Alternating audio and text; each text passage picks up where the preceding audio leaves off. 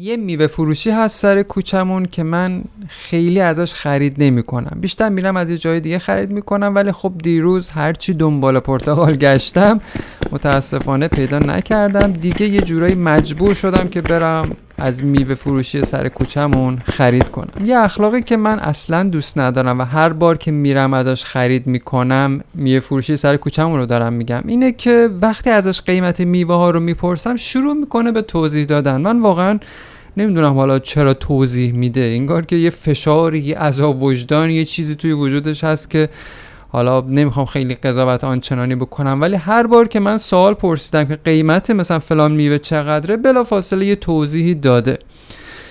دلیلش رو نمی‌دونم ولی واقعا نیازی به توضیحات اضافی ندارم. ولی اینکه هی توضیح میده رو واقعا نمی‌فهمم. حالا شاید واقعا یه جایی اگر یه روزی یه فرصتی شد واقعا بهش میگم که آقا من نیازی به توضیحات ندارم. من فقط اومدم میوه بخرم و برم.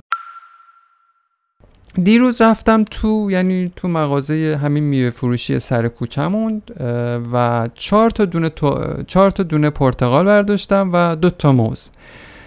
قیمت موز رو خب طبق معمول پرسیدم. گفتش که کیلوی 40 تومن. بعدش منتظر توضیحات بودم که دیدم. بله شروع کرد. گفت خیلی جالب اینجا حرفش. گفت که امیدوارم موز کیلو 60 تومن بشه. یه لحظه یه سکوت یکی دو ثانیه‌ای بین من و اون برقرار شد و بعد احساس کردم تو چهرش که انتظار داره من ازش بپرسم چرا؟ چرا مثلا دوست داره یا آرزو می‌کنه یا امیدواره که موز مثلا 20 هزار تومن قیمتش گرون بشه یعنی 60 تومن بشه؟ حالا این رو واسه کسایی میگم که در آینده به این اپیزود گوش می‌کنن. دیروز 25 تیر ماه 1401 یعنی امروز 25 تیر ماهی که دارم صدام رو ضبط می‌کنم و تا باهاتون به اشتراک بذارم. خب پرانتز اینجا من ببندم. خب هیچی دیگه. منم طبق معمول چون حوصله‌اش رو نداشتم یعنی حالش رو نداشتم حرف بزنم و قبلا هم مثلا کلا اینطوری نبودم که سوال زیادی بپرسم. دوباره شروع کرد به حرف زدن و گفت عجیبه که نپرسیدی چرا میگم دلم می‌خواد موز کیلویی 60 من بشه. خیلی جالبه واقعا.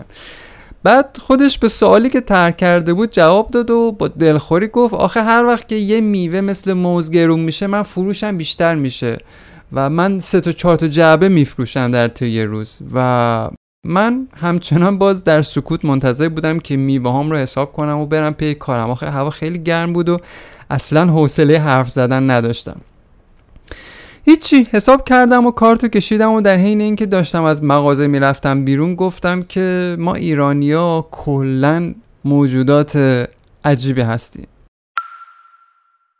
حالا اینجا خیلی نمی‌خوام این میوه فروش رو یا کسی رو نقد کنم. بیشتر هدفم از گفتن تجربه از گفتن این تجربه که دیروز دیستش کردم اینه که به این سوالا جواب بدم که آیا ما ایرانیا فقط این مدلی هستیم یا ما بقیه دنیام این مدلی و ما ازش بیخبریم؟ یعنی چی که هرچی گرون بشه واسه صف می‌کشن بعضیا؟ این سبک از زندگی رو ما از کجا یاد گرفتیمش؟ آیا واقعا ما ایرانیا این مدلی هستیم یا این مدلی از قبل بودیم و الان این مدلی تر شدیم؟ یا شاید این مدلیمون کردن و ما حواسمون نیست؟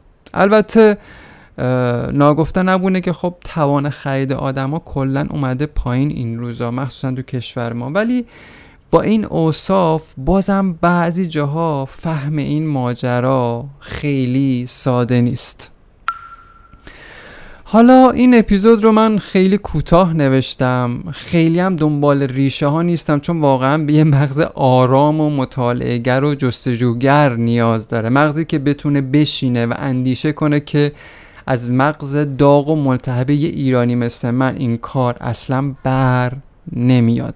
خب اگه انتظار دارین حرف دیگه ای بزنم و توصیه دیگه ای بکنم بایستی بگم که واقعا هیچ حرف دیگه ای برای گفتن نیست. اومدم فقط یه تجربه ساده از با هم بودن رو بگم و یه جورایی برم پی زندگی. ممنون از درنگی که واسه شنیدن این قسمت کوتاه کردین.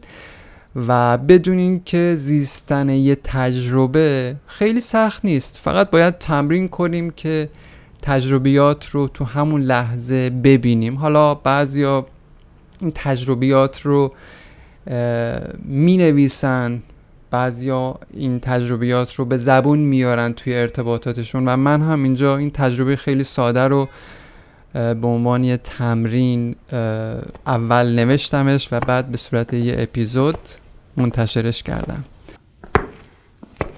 دست نگه دارین قطع نکنین دیدین جدیدن تو فیلم ها قبل اینکه تیتراژ آغاز شه به صورت زیرنویس می‌نویسن که این فیلم بعد از پایان تیتراژ ادامه داره. اینجا هم قصه همینه. بعد شنیدن گام های آهسته که الان دارین میشنوینش این اپیزود ادامه داره. پس منتظر باشین.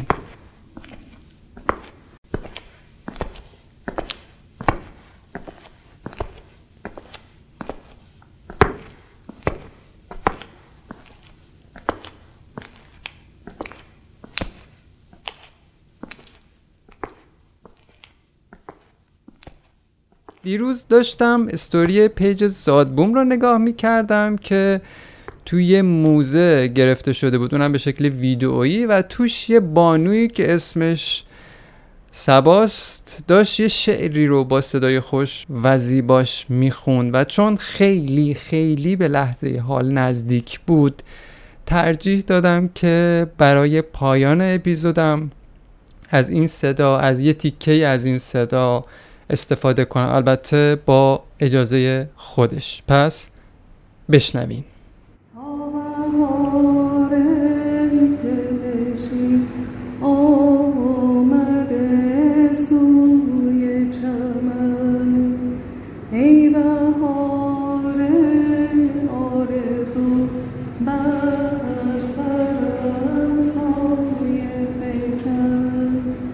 چون